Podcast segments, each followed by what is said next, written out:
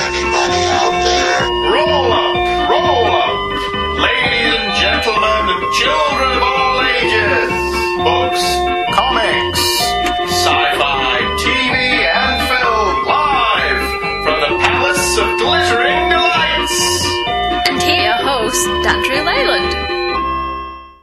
Spinning out of the ashes of the by then failing Ultimate Spider Man, Miles Morales Spider Man saw writer Brian Michael Bendis kill off Peter Parker and then create a new character to take over the mantle of Spider Man.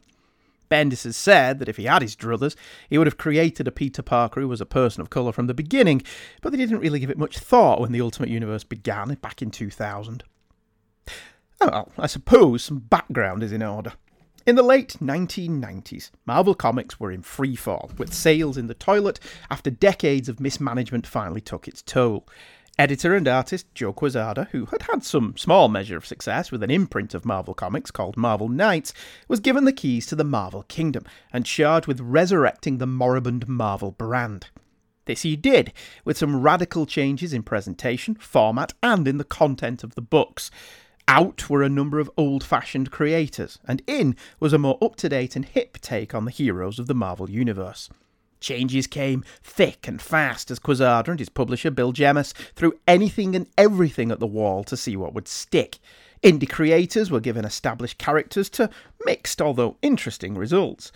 One thing Quesada couldn't erase, though, was the decades of Marvel continuity that had become Marvel's biggest strength and its largest problem. Quesada couldn't reboot the entire Marvel universe as much as he may have wanted to. He knew that was a step too far, even for someone as iconoclastic as himself, so he instead decided to give up and coming new creators, or creators with a specific voice, a new corner of the Marvel universe to play in the Ultimate Universe. Here, new takes on the old cornerstones of the Marvel Universe, Spider Man, the Avengers, and the X Men, would be forged. These were radically different takes in the case of the Avengers and the X Men, largely due to the cynical and mean spirited writing of Mark Millar. But for Spider Man, Brian Bendis took a different approach. Ultimate Spider Man updated the core concepts of the Stan Lee and Steve Ditko originals, but by and large was rather sweet and faithful to the old comics. Sure, Bendis' padding out of the stories to six or seven issues, a dictum from Jemas to sell trade paperbacks rather than monthlies, hurt the series no end, but the characterization and approach was solid. However, the problem with a burgeoning universe is it doesn't stay burgeoning for very long, and by 100 issues in, the Ultimate Universe was suffering from the same problems as the main Marvel Universe too much continuity. Only the Ultimate Universe, with its cherry picking approach to story writing, got there a lot sooner. The Avengers, better known as the Ultimates, imploded, the X Men likewise, and other takes on popular Marvel characters like a far more bestial and unlikable Hulk and a questionable Fantastic Four didn't find favour.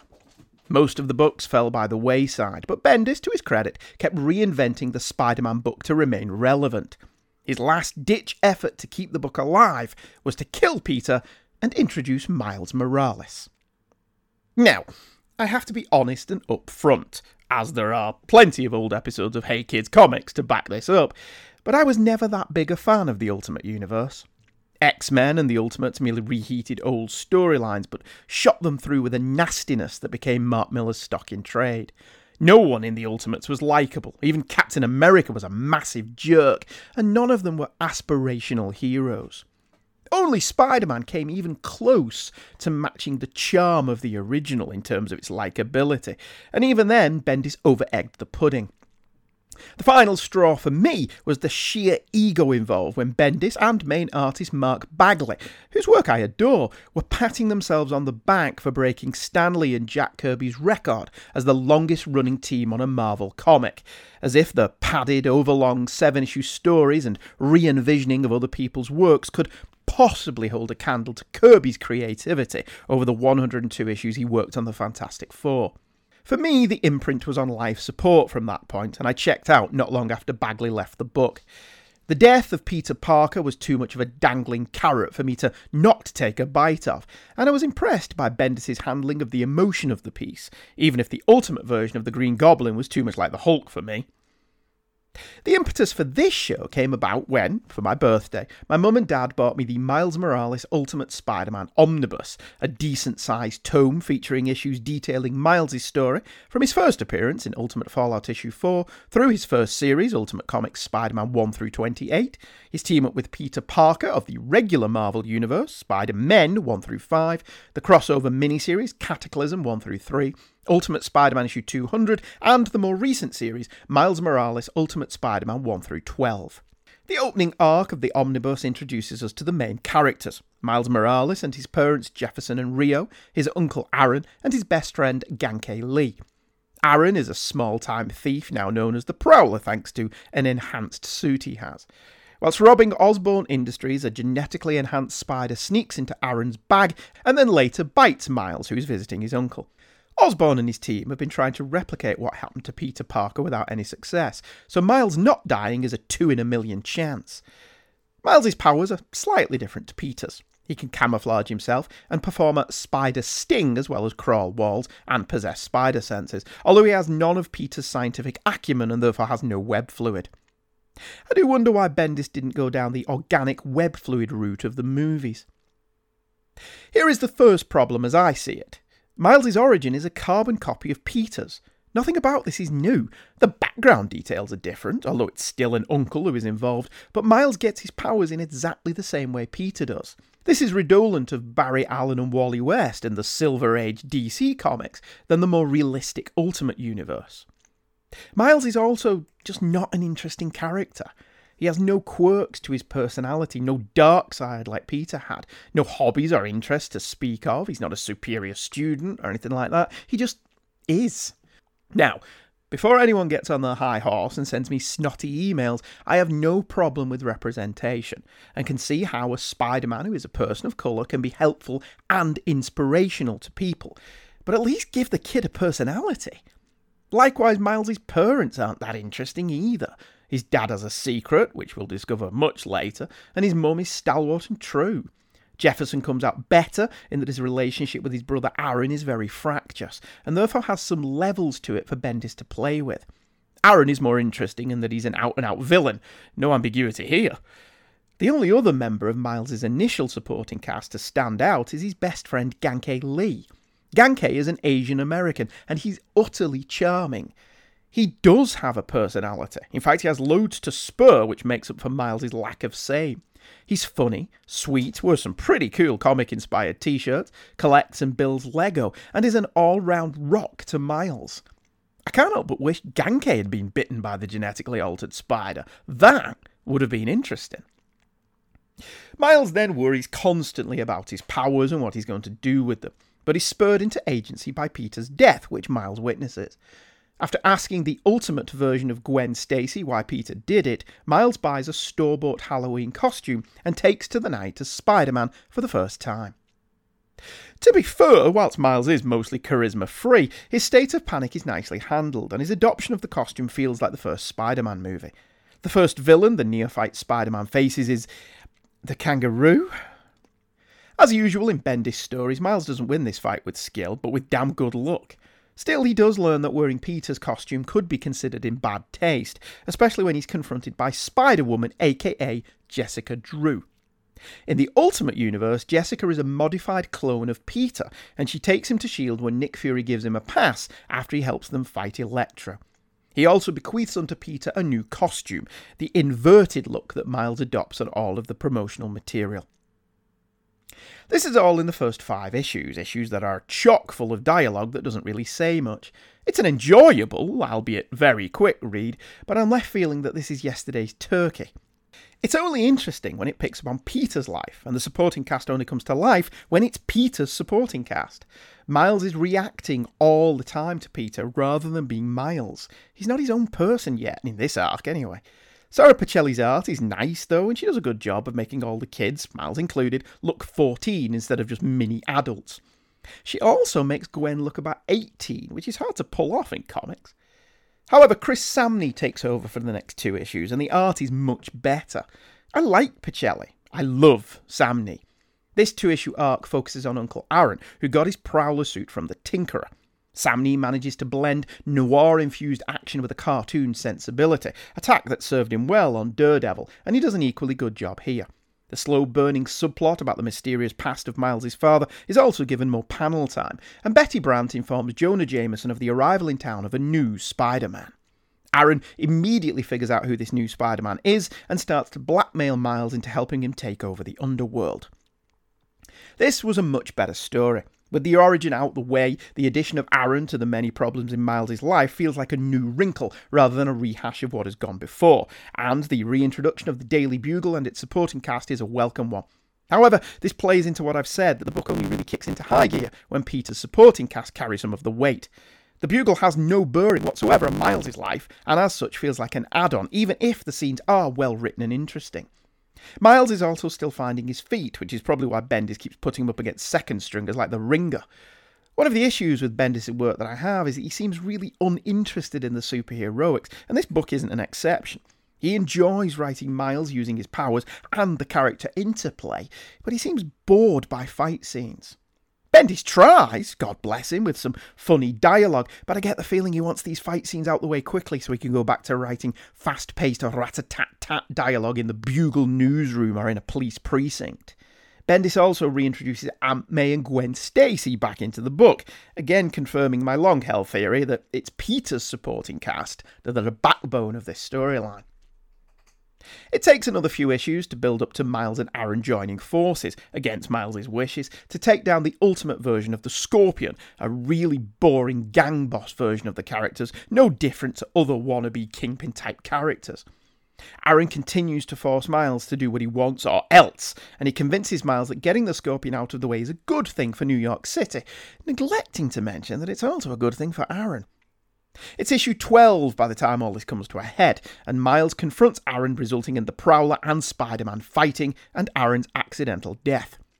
Giving Miles a death that he is partially responsible for is again straight out of the Peter Parker playbook. However, this interesting development is derailed somewhat by the next six issues, which is a crossover with some other storyline I neither know nor care about. The omnibus doesn't even bother to collect the full story, making it difficult to follow the through line. I thought the whole point of the Ultimate line of books was that they were created to avoid this kind of thing. The overarching plot of this story seems to be something about Washington, D.C. having been decimated and the states seceding from the Union. Miles gets dragged into all this by the news that Spider Man is a murderer, and Captain America, the ultra sanctimonious ultimate version of the character, takes it upon himself to tell Miles to quit being Spider Man. Over the duration of the crossover, Miles proves his worth. This is all, ultimately, a pointless sideline. The interesting stuff, Miles feeling guilty about Aaron's death, Gwen and May confronting Miles as Spider Man, and his battle with another D-lister, Batroc ze Leaper, is actually far more interesting. May gives Miles Peters web shooters, which is a key moment, a proper passing of the torch.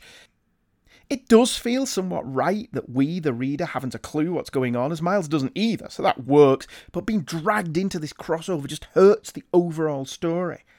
Also, an expensive omnibus like this should contain the whole damn thing, and the lack of context for this is infuriating as a reader. It isn't, however, something that made me angry. No, that would come later. That's not to say these six issues don't contain some nuggets of gold. Miles and Jessica become closer, like brother and sister, and there's some commentary on arresting your own citizens for their own safety. The relationship between Miles's parents is also given a lot of page time, and it deepens their connection when we learn that Jefferson was a bad man at some point. It's not a surprise, per se, given how Aaron turned out, but it's a welcome character moment to learn that Rio knows all about Jefferson's past, and it isn't a big secret from everyone. That would have been cliched. Jefferson was one of the citizens arrested, and he stood up to the Hydra and SHIELD goons running the blockade, something that terrifies Jefferson as Miles may learn of his past. The series then takes a break from its own linear narrative to slip the Spider Men mini series in at this point. I had read this mini before, the only experience I had with Miles Morales before this, and I can honestly say I thought it was a dud. However, read in context, I changed my mind somewhat about this story, and now feel it's one of the better ones in the book. Through some temporal time tampering, Mysterio has managed to shatter the barriers between universes, and the regular Marvel Universe's Spider Man comes crashing through into the Ultimate Universe's Spider Man, and all manner of hilarity ensues. However, and you knew this was coming, this is yet another story that emphasises how dull Miles is as a character. Everything that is good about this story comes from Peter. His bewilderment over what happened, beautifully portrayed by having the lettering change from upper to lower case the minute he journeys to the Ultimate Universe, to his reaction about learning the death of this universe's Peter Parker, to his meeting with Aunt May and Gwen. In fact, all the emotional beats of the story are Peter Parker beats. There's even a typical Bendis continuity cock up. Since when has the regular Marvel Universe's Mary Jane needed glasses? Bendis doesn't even do a bad job with the big battle parts of the story. Sure, the Ultimate redesign for Mysterio is dogshit, but the Ultimate Universe redesigns were dogshit generally. Also, I don't recall if the regular Spider Man comics made any reference to the 616 Marvel Mysterio being trapped in the Ultimate Universe. But overall, this was a large and pleasant surprise given my reaction when I first read it. The mini ends with Peter Parker back at home, Googling if his universe has a Miles Morales, a minor cliffhanger that will not be resolved in this book. Ultimate Spider Man 16.1 follows. Remember when Marvel Comics tried to make that whole point one fiasco a thing? Point less, more like. Am I right? Sorry. That's what I get for trying to be a dude, bro. Anyway, this issue takes place almost entirely in the Daily Bugle, and it's a candidate for the best issue in the book. Betty Brant tries to convince Jonah of the validity of her new Spider Man story, but Jonah isn't biting. She's connected Aaron to Miles and makes the deductive leap that Jefferson must be the new Spider Man, which is plainly stupid, as Miles is clearly a very different body type to his father. Betty's investigative journalism is well written by Bendis, and her death at the hands of Venom is really chilling. Until you remember that Bendis told this exact same story with Terri Kidder in an issue of The Pulse. The next arc, running through issues 19 through 22, had a new Venom in town. It also features one of the funniest subplots in the book. See, Miles only has a finite supply of web fluid to go with the web shooters May gave him, so Ganke is trying to replicate the web fluid formula with limited success. There's also a cracking subplot with the Bugle staff. Jonah is cooperating wholehearted with the police investigation into Betty's murder, as he has nothing to hide, a beat that reveals Jonah's guilt regarding Peter's death. This is some of the best characterization Bendis has done, and many of the threads Bendis is weaving come together in this arc. The secret of Jefferson Morales, Maria Hill now being a cop rather than a SHIELD agent, Miles' secret life, and Oscorp's involvement in Miles' powers. It's also very action orientated, which isn't Bendis' forte, but in all honesty, he does a great job with it here. Bendis brings Gwen and Mary Jane into the story well, although the amount of people who are now figuring out who this new Spider Man is demonstrates how hard it would be to maintain a secret of this magnitude. Even Maria Hill and Ganke and Miles' roommate Judge have figured it out. The new Venom is Conrad Marcus, a damp squib of a reveal, but one that works within the confines of this story. See, Marcus has been a background player, threatened by Norman Osborn to find a way to recreate the accident that birthed Spider Man, and subsequently blackmailed by Betty for information about said experiments. This is also the story where Bendis takes a rather predictable story swerve in that he kills Rio. I really could have done without this. Not only is it predictable, a superhero story that kills off a parent or parent figure, but having Miles have two parents, both still alive and together, gave him something that made him moderately unique, and he needs everything he can get in that regard. Even more predictably, this arc leads into issues 23 through 28 Spider Man No More. Now, if you're naming your story after one of the greatest issues in Spider Man comics history, it better be a damn good one. The second rather predictable move Bendis makes here is a time jump.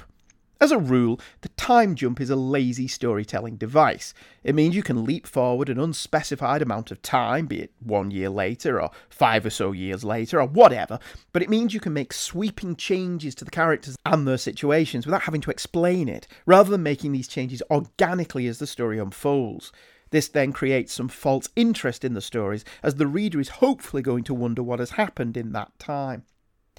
In me, the time jump tends to cause eye rolling, and even when it's done well, as with Battlestar Galactica, it's still not a device I'm fond of. Still, Bendis establishes that Miles quit being Spider Man in the wake of Rio's death and hasn't been Spider Man for just over a year. Maybe Bendis thought that a year of Spider Man issues without Spider Man being in them may be a bit dull, and he's probably right. Miles now has a new girlfriend, Kate Bishop, yet another example of giving a character a familiar name as fan service, but not having her be anything to do with that character, and Ganke is trying to convince Miles to return to the webs. Miles wants to tell Kate he used to be Spider Man, and Ganke tells him that this is a monumentally stupid idea. Ganke's not wrong. Jessica Drew also wants Miles to return to the webs and gives him a present from Nick Fury, who also wants Miles to return to the webs. The present is a new costume and some more web shooters. By pure coincidence, of all the eateries in New York Miles and Jefferson go to eat in, they visit the one Gwen is working at, and she also reiterates that Miles should return to the webs. I'm sensing a pattern here. The story also introduces the ultimate versions of Cloak and Dagger, and Bendis does a damn good job of updating them, although they aren't drug addicts in this version. I'll be honest, I like that about the originals. Having them come from that and then pursue drug pushers was interesting, as Cloak and Dagger killed drug pushers, which obviously would put them into conflict with Spider Man, who doesn't like killing anybody. However, the people they were killing were in turn killing others, so there was a nice conflict of interest there. Here, they are high school sweethearts who were on the way to prom when they were in a car crash and experimented on by Roxxon. It's the same, but different. They are still Tandy Bowen and Ty Johnson, the powers are still the same, and they still go after bad people doing bad things. We are also introduced to Bombshell, aka Lori Baumgartner, and between Spider Man, Spider Woman, Cloak and Dagger, and Bombshell, this feels like Ultimate Marvel team up. In the middle of this story, Ultimate Amazing Fantasy issue 14 gets reprinted, spelling out Bombshell's backstory for us, and it's pretty much the same as Cloak and Dagger's. Overall, I liked the new Cloak and Dagger as much as I liked the old Cloak and Dagger. Making Dagger a bit more street smart and changing that jailbait costume she had are very good moves, and they work well as a couple, a team, and guest stars. In fact, in this arc, I like them more than Miles. The villain is Ultimate Taskmaster, and he's nowhere near as good as the regular Taskmaster. I don't know why the Ultimate Universe thought the best thing to do with all these really cool villains was remove everything about them that made them cool, and instead just made them boring regular guys. They all seem to have the same tailor because costumes are silly, and any personality they had in the 616 universe is bled out of them. Still, Ultimate Taskmaster does have something going for them, in that he's able to stand up to our five heroes until Cloak eats him within his cloak of darkness, and the team vow to take Roxxon Incorporated down once and for all. The confrontation with Roxxon is entertaining, and Spider Woman uses her credentials as an agent of S.H.I.E.L.D. to bring it all to a satisfactory conclusion. We then interrupt the regularly scheduled story for another crossover, most of which isn't in this book. This one is called Cataclysm, and only the three part miniseries Spider Man is involved in is presented here. It's a big knockdown drag out fight against Galactus, because if we're ripping stuff off, why not rip off the Fantastic Four? We get an appearance by the Ultimates again. Yay! And Bendis does some really neat character beats, but if you're not going to publish the entire story in a really expensive boot like this one, why bother at all? Still, it can't be skipped. We get more background on Cloak and Dagger, more on Bombshell, and Miles reveals his identity to his dad. This does not go well. Miles rescues Jonah from a crashed plane in one of the best action sequences in the book, and then it just ends. Because the main series isn't here, I have no idea how this all turned out or how Galactus was defeated, and you know what? I don't care. The major story point for Miles here is that he comes clean to his dad as to his secret. Unable to handle this, runs off not to be seen for a while. The strip continues with Ultimate Spider Man issue 200. So apparently, the Ultimate Universe is now doing that really crap thing that the main Marvel Universe does in renumbering its books when an anniversary comes up. This is a massive con, not only because Marvel's math does not resemble our Earth maths, but primarily because there hasn't been 200 issues of Ultimate Spider Man. Marvel, you nixed that when you killed Peter and relaunched the comic with a new hero and a new number one. Anyway, Ultimate Spider Man issue 200, yeah, right, has all the characters congregate at May Parker's house in Forest Hills to commemorate the two year anniversary of Peter's death. As with the best Bendis stories, this has some really good character moments. Ganke makes a present for Gwen that Miles isn't convinced by, but Gwen actually adores. Crucially, we the audience never see what this is, and I really like that. Tony Stark delivers a ton of food, and loads of old characters like Kong, Kitty Pryde, and a few others show up to swap stories in a really sweet celebration of what Peter and Spider Man accomplished.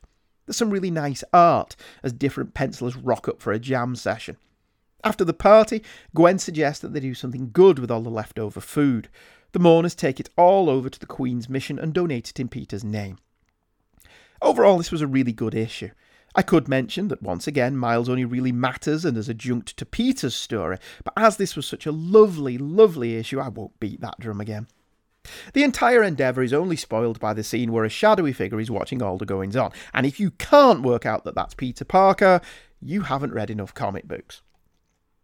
For whatever stupid marketing reason, the series then relaunched as Miles Morales, Ultimate Spider Man, with a new number one.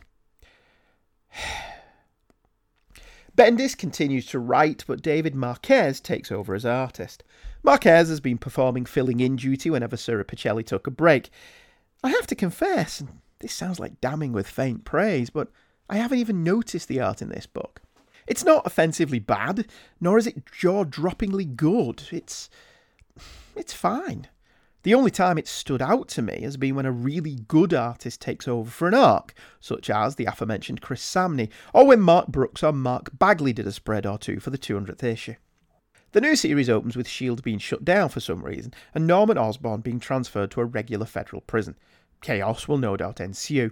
Elsewhere, two criminals in suits, not totally dissimilar to the Iron Spider Man outfit of the regular continuity, are doing crimes, and Miles' relationship with Kate Bishop is going from strength to strength. So much so that Miles still wants to tell her his secret, a monumentally stupid idea, as Ganke happily points out. Okay, from these plot threads laid down, what do you think will happen?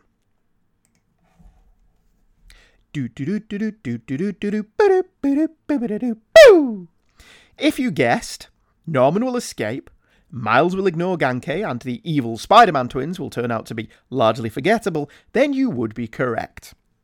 However, Bendis does throw some nice curveballs into the proceedings. For one, Kate shits herself when Miles tells her his secret, because her family is Hydra. Okay, that was a pretty good plot twist, didn't see that coming. Osborn becomes the Green Goblin again, and the fight is a nice callback to the earlier issues of Ultimate Spider Man, with Spidey fighting the Goblin in the grounds of Aunt May's house. Oh, and there's two Spider Men because Peter is back. Peter wants his web shooters returned, as they are his only link to his father. You'd be forgiven for thinking this was a clone, but he isn't. He's really Peter, resurrected. Now, not unreasonably, you want to know how this all happened, don't you? Well, frankly, so do I. Bendis doesn't actually provide an explanation per se. I mean, Norman is still alive as well, and he was supposed to be dead also. So it's implied that whatever Norman did to make himself the Goblin, and whatever it was that altered Peter, and by extension Miles's body chemistry, has made them immortal in some way. However, by the end of this story, Norman is really most sincerely dead, so that can't be the case. The best part of this story arc is once again Peter's supporting cast reacting to Peter's return. There's some nice scenes with Mary Jane, who has been given surprisingly short shrift throughout this book, and some lovely Gwen and Aunt May scenes. The biggest surprise is that Norman goes to see Jonah Jameson to confess all his sins and ends up murdering him. This was a shock. I don't know how far in advance Bendis knew that Miles would be porting over to the regular Marvel universe, but killing Jonah in this fashion was still a WTF moment. Issue 7 concludes with Miles' dad showing up once again and Peter and MJ riding off into the sunset. Overall, this is a Woolworth pick and mix bag. The character moments are beautifully handled, but once again, it's the Peter Parker angle that's the most interesting, not the Miles stuff. I couldn't care less about the storyline with Miles' dad because Miles just isn't that interesting. The Kate Bishop is in Hydra angle is far more worthy of exploration. Even the Peter Parker stuff, though, is coloured by his resurrection. The whole point of the Ultimate Universe was to avoid this kind of bankrupt cack, and yet this omnibus has been full of crossovers with other books, deaths and resurrections, legacy characters, and guest appearances. I'm beginning to think I checked out of buying the Ultimate line at the right time. Issues 8 through 9 is a two part story that finally reveals Jefferson Morales' big secret. Just like Peter Parker's parents, he was an agent of S.H.I.E.L.D. To be fair, whilst this reveal isn't startlingly original, the first issue of this arc is Bendis at his best, a crime noir story of ambiguity and intrigue. But this is the problem. It seems like he'd rather be writing Ed Brubaker type crime capers than superhero comics. Now, there's absolutely nothing wrong with that, and Spider Man and Daredevil, both characters Bendis has worked on extensively, do tend to lend themselves to crime caper style stories.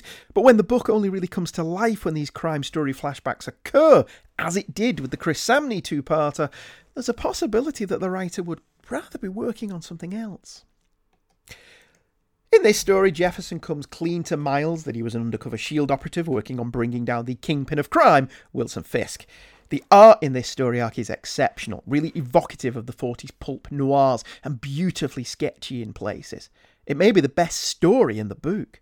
Issues 10 through 12 close the book out in deeply unsatisfactory style.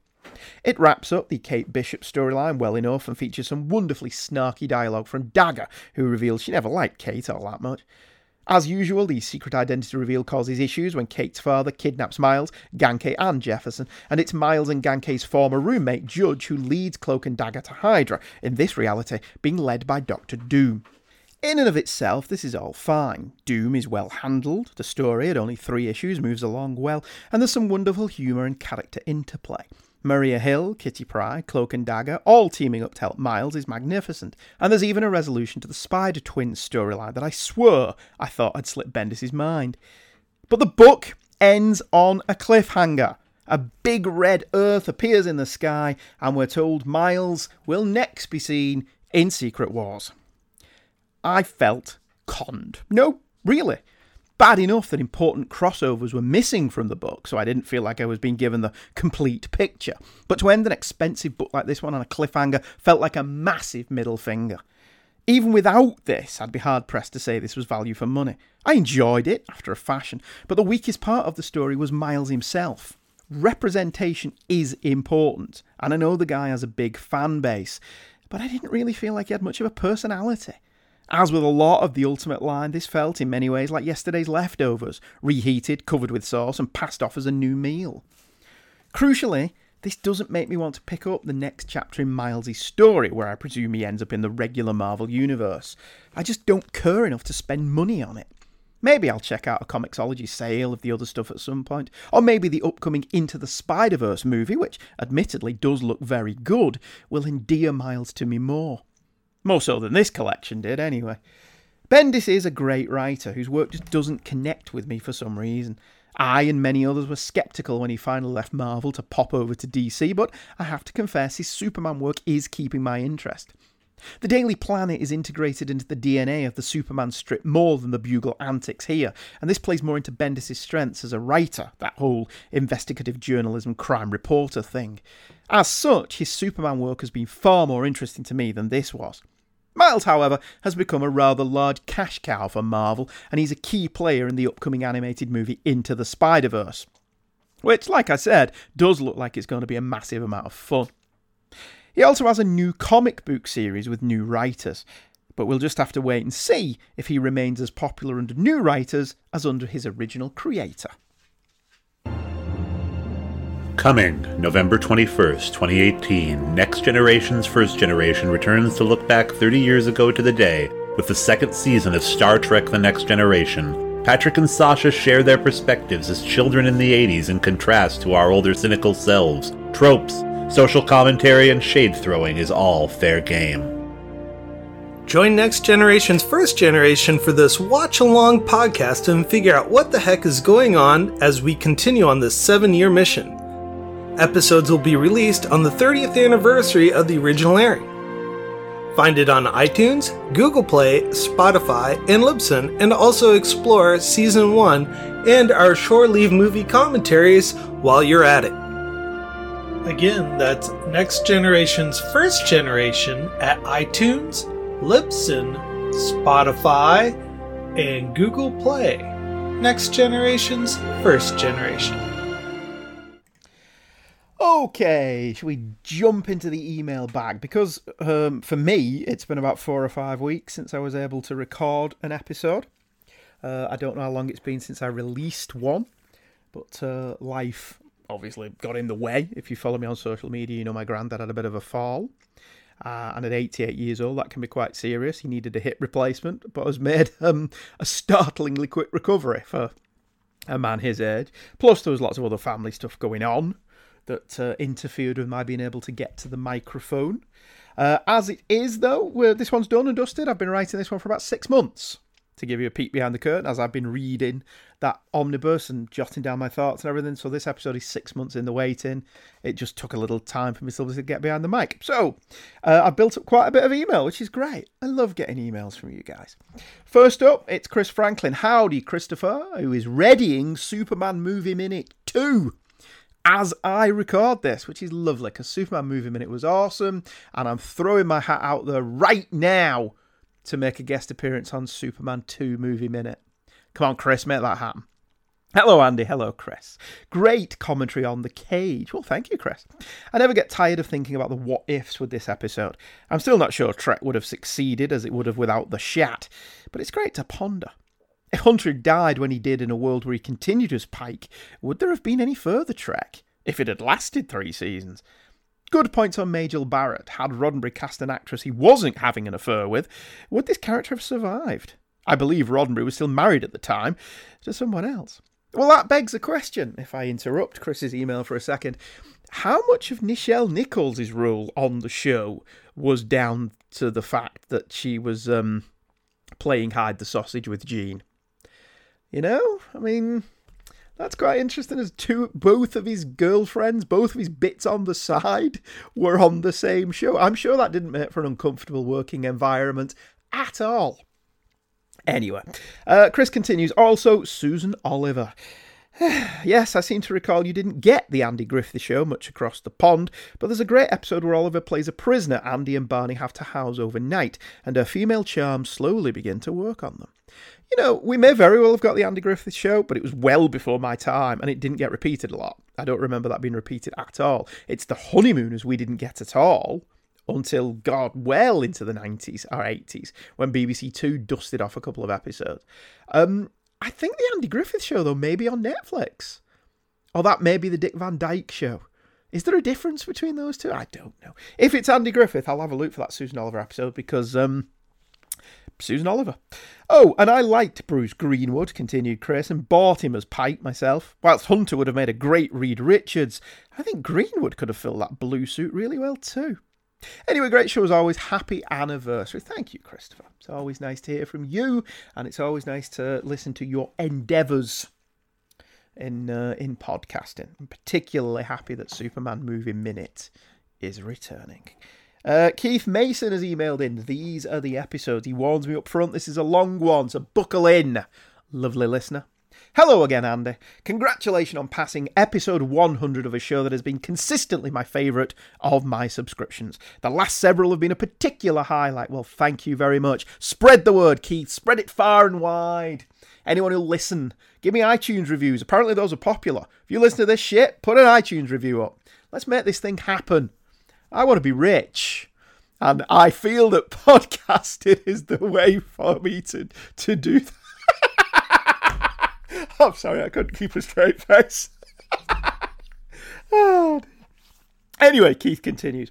Tuning into the animation station, Spider Man and his amazing friends were, apart from the reprints of the 1960s X Men, my introduction to much of the Marvel Universe, from the all new, all different X Men to Namor, Doctor Strange, and even my first memories of Thor. I've rewatched it a lot a couple of years back. There was an explanation for why they had all this tech, but never why. It was rarely used and made even less sense, except with Iceman and Firestar, though. This hidden, this hidden high tech stuff would have made it feel more like X Mansion. I remember Battle of the Planets, but not particularly fondly, but I did like Dungeons and Dragons. From its all explaining opening to its basic but identifiable character types, it was exciting stuff for the time, and it's a bit strange that it's one of the few 80s properties that hasn't been mined to death. I enjoyed this look back at this era, and I've been looking at more of them myself. Falling into the 80s, I was never a fan of the Six Million Dollar Man. There I said it. We can never speak again, Keith. Such is the rule of the internet. Uh, no, well, I've skipped a bit there. It never appealed to me as a kid, and I haven't felt the need to revisit it. So my fondness for Lee Majors comes entirely from his role as part-time stuntman Colt Seavers. He was a man's man, but had a little of the toxic masculinity that that term engenders when it's used nowadays. It was a bit of forgettable fluff for Saturday afternoons, much like Knight Rider and the A-Team, but it seemed to have a little more heart than those two, and also a fantastic theme tune that still sits in my head 30 years later. When the overlooked Human Target show had an earlier version of Christopher Chance in it, it was perfectly cast with an older, but still very much himself, Lee Majors, was present. I know what you're thinking, and you're right. Reboots are never what they want themselves to be, nor what the original fans want them to be, so it's nice to see one that works on its own without wiping its rear end on what you liked about the original. Given the chance, I may watch this reboot and then maybe refamiliarise myself with Tom Selleck's era as well. Well, Sky One have purchased Magnum PI and we'll start broadcasting it in January. So I don't know if you have Sky One, but if you do, there's your chance to watch it. Again, it's nine or ten episodes in now. I'm enjoying it. You know, it's fine for what it is. It's never going to replace the original in my affections, but it's a perfectly entertaining police procedural. I find the actors all to be quite charming, the scenery's wonderful, and I think I may have a bit of a thing for Higgins. Something I thought I'd never say. Banner smash! I enjoy Mark Ruffalo's take on Hulk's smaller side, and Norton did okay, but, but to me, Banner is always going to be Bill Bixby. His lonely man walk, his easy to like charm and open heartedness made the TV Hulk everything that it should be. Yes, it was formulaic. Yes, it was often sillier than it needed to be, but when it was good, it was great, and it remains my favourite origin of the Hulk outside of the comics. The many films and cartoons don't match up, and when I rewatched The Incredible Hulk Returns last year with my son, he loved it, proving that it held up better than many of its peers, and most of that was due to the performance of Bixby. He brought a humanity and pathos to the character that felt like Marvel, in a way that the Spider Man TV show never did. On the table next to my TV is the original pilot movie and the season 2 episode Married. Maybe it's time to put them on too. Thank you for reminding me how good that show was. Not a problem. The Hulk um, remarkably, The Hulk is one of those shows that has not only stood the test of time, but has actually aged better as it goes along. I mean, yeah, the 70s fashions and the special effects are dated nowadays, but the show is still as entertaining as it ever was. Um, that crew at that time and that cast, they, they made a TV classic. And I will do everything in my power to make people recognise that. These could have been the voyages, continues Keith. As part of my off quoted pilot blogging project, I will eventually shut up about it. I watched The Cage last month. Cerebral, cinematic, enduring, it was what Star Trek the original series could have been. Hunter's Captain Pike was a thinking man, but could easily get into a tussle should he need to, more along the lines of Sisko than Kirk, as you said. And once you mentioned the parallels, it became even harder not to see them. Interjecting though, he's also very similar to Commander Sinclair having just rewatched the first season of Babylon 5. Keith continues. It would have been interesting to see what this would have been had it made it to series, but maybe it wouldn't have worked any better or failed, and Star Trek would have died earlier than three seasons without Kirk. After all, without that three seasons, we don't get The Next Generation, Deep Space Nine, Voyager, or Enterprise. But as one episode, two if you count Menagerie, it's perfect for what it is. It's the one episode of the original series that stands up to multiple watchings without having to account for effects or production design or scenery chewing. Pike's five year mission may have been missed out on, but there'll never be anything wrong with it. Listening to your commentary was a bright point of a dodgy week, and I'm grateful for the chance to revisit what remains a classic of genre TV. Could not have put that better myself, Keith. The Picard maneuver. Every one of the episodes you mentioned deserves high praise, but I had another thought or two of what to add. The Inner Light, an episode that looked at Picard and the things that his career had cost him. When he awoke back on the ship, only seconds later, he'd lived the kind of life that he gave up on, and it fleshed him out for me as a person who believes he made the right choice, but still wonders about the path not taken. Measure of Man's a bit preachy, but an interesting legal look at what makes a person, as well as an examination of who Data is and what Starfleet is. Patrick Stewart is on form here, with a legal closing statement that stuck with me from the first time I saw it.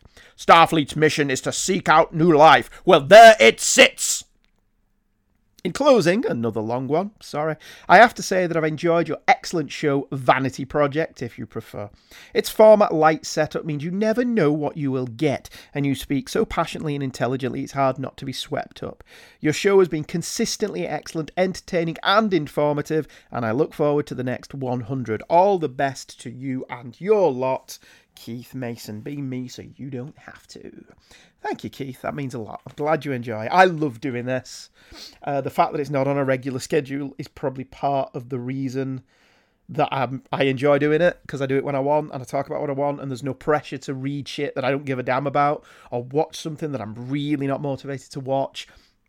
It just it flows out of the fingertips onto the keyboard. This show, it really does. I'm, as I've said, I've been working on this show. I'm currently working on a Voyager show. Yes, I am going to revisit Star Trek Voyager. I'm going to follow Den of Geeks roadmap, and I'm just approaching the end of season three, so listen out for that one very soon. You probably get a second episode about seasons four and five, and then another episode about six and seven, as the the number of episodes they pick to watch increases as the show goes along. And I'm also currently writing a, a Babylon 5 first season look uh, having just rewatched that show on Sky One, and both of them are just pouring out. And the, the good thing about stuff like that as well is you're writing about what you think about the show and what you feel about the show. So research is minimal. That's that's always good. I mean, Hey Kids Comics was heavy on the research, and I loved doing it, but it's not something I want to do on a regular basis every week. You know, it can be hard work. Uh, next, Regan Jew has emailed back. If you remember Regan email last time, or Reagan, I think it is. Sorry about that. Hi, Andrew. I'm proud you called me friend. Oh, don't worry about it. Yes, of course, you're intelligent and humble. I wouldn't go that far. When I started to read my email, I got so happy. I just kept smiling until the end of the episode. Imagine if you sent an email to an actor with an iconic voice that you've heard for so long, like James Earl Jones or Sean Connery. I'll pause for a few seconds while you do your 007, Miss Moneypenny. Um, I, I don't really know what to say to that. Thank you, Regan. I'm not Sean Connery. Or James Earl Jones. Join me. Um, when I wrote it, Regan continues, they were just words from keyboard to screen, but when you read it, you brought it to life with warmth and the words of your choice of emphasis and tone. One other thing I forgot to mention that makes your podcast appearances special is that once in a while you will spontaneously sing a Hummer movie or TV show theme song. In one of the outtakes for the Fantasticast, Stephen Lacey stepped away and you started doing a rendition of the Imperial March from Empire. I don't think you missed a note. I don't know of anyone who can do that and the A Team theme and also the text preamble. That's an amazing talent. I don't know that it's a talent, more of a sign of wasted youth. Uh, I can do it with all of them. I can do the preamble to Buck Rogers from memory as well, and Wolf, and Hardcastle and McCormick, and obviously Star Trek. And I stumble over Babylon 5 for some reason. I always get Babylon 5 wrong, which irks me more than it should. But I can do an awful lot of those opening pre. War of the Worlds. I can do War of the Worlds as well. I, just, I don't know that it's a talent, Regan. The funny thing is, long after you're gone, that's optimistic, your family will always remember any time they hear any of the songs you've performed in the present. It's like the earworm from Wrath of Khan. So the answer to your son Michael saying, Are you done singing? is no. Andrew Leyland sings has been imprinted into their brains for as long as their memory lasts. If that was your plan, then that's diabolical, and Darth Sidious would like it. Thank you, and please keep singing. You have a great skill and should be cherished by everyone. Regan, Sunnyvale, California. I agree. I should be cherished by everyone. oh, it's nearly Christmas. I'm having an ego boost. Uh, Patrick Delmore has emailed in Hi, Andy. Great episode on top 10 next generation treks. Doing a podcast of my own about the next generation has really given me an appreciation of the show's first season, and the Arsenal of Freedom was a real surprise. I was only six when Next Generation began to air, and LeVar Burton being on the show was an assurance to my parents that this was safe viewing. LeVar hosted a children's show called Reading Rainbow here in the States, which was appointment viewing when I was little. So much so that I remember more details from that show than from early Next Generation.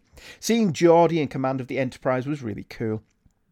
I didn't really understand command structure at 6, but you calling out of Riker's behaviour in your episode was a bit of an epiphany, as I accepted him as presented and never asked myself if he was good at his job. We're talking a lot about the bizarre command structure on the Enterprise on my show. The Arsenal of Freedom would also, as most of the shows would have benefited from, less Troi. Her conversation with Geordi about how he was making the crew feel couldn't have been helpful at that moment. Just to be fair to Troi, I think one of her best moments is the fourth season episode Disaster, where she, Ro, and O'Brien have to work together to sort out the disabled bridge. Thank you again for a great episode, Patrick. Well done. Uh, oh, you're very welcome, Patrick. P.S. I've sent over a new promo for my podcast if you would be so kind to play it on your show. I would be delighted, Patrick. In fact, you've probably already heard that promo right now, or then, or earlier on. Wherever, you've heard it. I hope you enjoyed it. Hope you enjoyed hearing it and hope other people's enjoyed listening to it. I'm going to shut up now and read my last email for the night, which is from Luke Giaconetti. Always a delight to hear from Luke, the next generation since day one ish. Andy, just listen to your Star Trek The Next Generation top 10 ish episodes podcast and very much enjoyed it. I have sadly not seen very much of Star Trek The Next Generation outside of the first and seventh season and various episodes in the middle.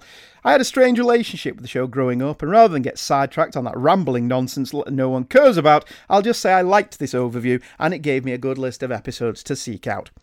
I remember really enjoying Where No One Has Gone Before from season 1, despite some early instalment wonkiness. Similarly, I remember Conspiracy as being a really strong episode as well, including an ending which, for the next generation, I found to be remarkably gruesome. The only episode which I would have included that you did not mention but not specifically exclude, was the season 2 episode The Measure of a Man, a legal procedural regarding data status as a sentient being. Not much action, but I always found this episode to be literate, intelligent, and thoughtful. It also has to be one of Jonathan Frakes' best line readings ever when he shuts data down as a demonstration that he can be deactivated, unlike an organic life form. Pinocchio is broken. Its strings have been cut. That chills me every time. Yeah, it's a great. It is a great episode, Measure of Man. It was another one of them. I felt I do love Measure of the Man. I think it's a brilliant episode. I do. I did feel it's a bit um a bit too common. Um, I didn't mention it on the show. I should have because I should have included it in good episodes that I didn't include for whatever reason, like Darmok and, and others. So that was an oversight on my part. I do love Measure of Man. I think it's a brilliant episode. Anyway, thanks for the fun episode, and hopefully I can watch some of these episodes at some point. Looking forward to whatever else comes down the pike with six you get an egg roll, Luke. Well, thank you very much to Luke, Reagan, Patrick, Keith, and Chris. Coming down the pike, I don't know. As I record this, it's December 4th. Uh, I don't know when this one will go up as soon as I've finished editing it, basically. Um, I've not decided what to do for Christmas this year, and as I've mentioned, I'm in the process of writing two episodes as we speak the Babylon 5 and the Star Trek Voyager one. So, whichever one of them gets finished first will be the one that gets recorded first. It's as simple as that. That's logic. Um, anyway, thanks for joining me. You're always appreciated. I love you guys lots. Go and plug this show to anyone who'll listen because of that. I, I want to be heard. I don't know why. I'm not more important than anyone else. Um, as ever, this is a Two True Freaks presentation, a proud member of that network. There's a fine body of shows over on TTF. You should go and check them out. Uh, while you're doing that, click on the Amazon link when you're buying your Christmas presents for people, and we get a kickback. That keeps these things on the air, including this drivel. So it's much appreciated. I'll be back next time with whatever rises to the surface first. And remember, it's all going to be okay.